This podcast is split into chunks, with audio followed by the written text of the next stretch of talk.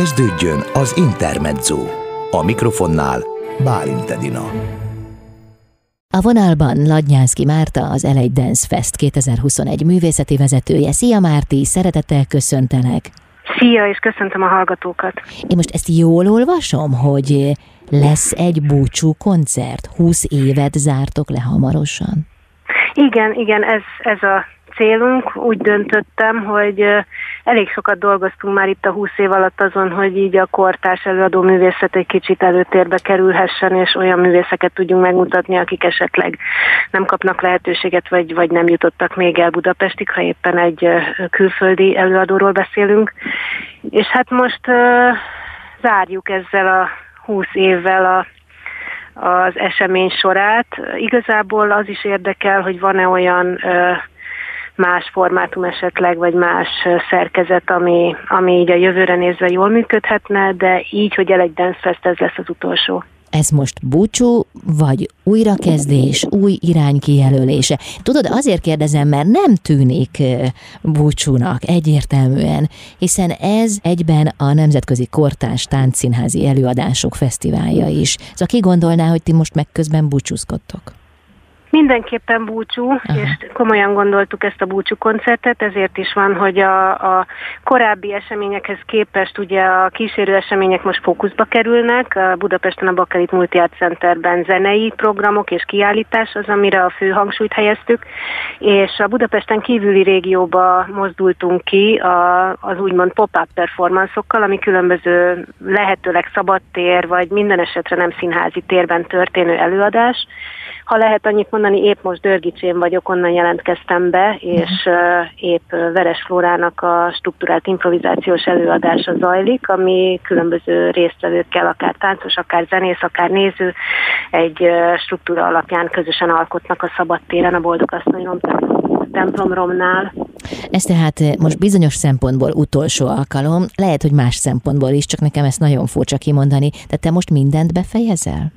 A minden az arra, a, magára az Elegy Dance Feste vonatkozik. Aha. Úgy érzem, hogy elég sok energiát, időt, hitet, inspirációt próbáltam beletenni az elmúlt években, mint művészeti vezető, mint motor, mint kurátor. Egy kicsit nem találtam a közegemet, hogy hova is készülök minden egyes évben ezzel a produktummal, és úgy éreztem, hogy lehet, hogy azon is múlik, hogy, hogy mi az igény egyáltalán a szakmának, épp úgy, mint a civil nézőknek.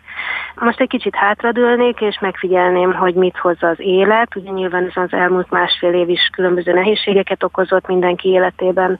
Kiderül, hogy mi az, ami, aminek van létjogosultsága, de el egy dancefestként elbúcsúzunk, sőt egy, egy rituális plakátégetést is tervezünk szombat estére a Bakelitben, ahol tényleg megpróbáljuk porrázúzni, amit eddig felépítettünk. Uh-huh. De minden után születik valami. Tehát a kortárs tánc azért a te szenvedélyed volt. Ez nyilván nem múlik el, csak úgy, egy pillanat Természetesen alatt. egyértelmű, hogy alkotóként, táncosként, koreográfusként én szeretnék, sőt célom is tovább dolgozni.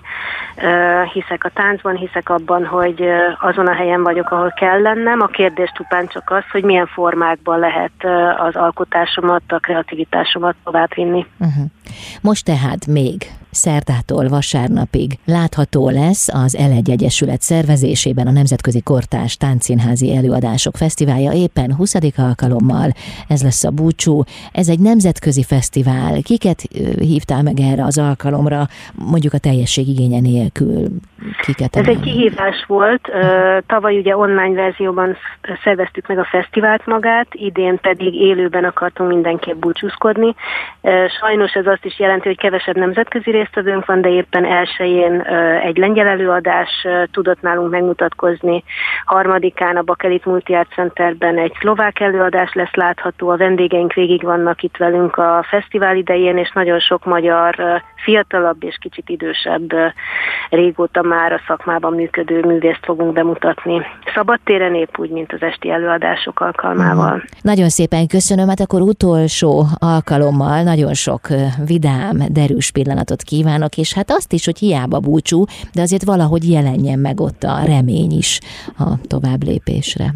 Köszönöm szépen, és azért várunk mindenkit szeretettel így az utolsó alkalomra is. Szerdától vasárnapig tart tehát az L1 Dance Fest 2021, ez egy búcsú koncert. Ladnyánszki Márta volt a vendégem, az L1 Dance Fest 2021 művészeti vezetője itt az Intermedzóban.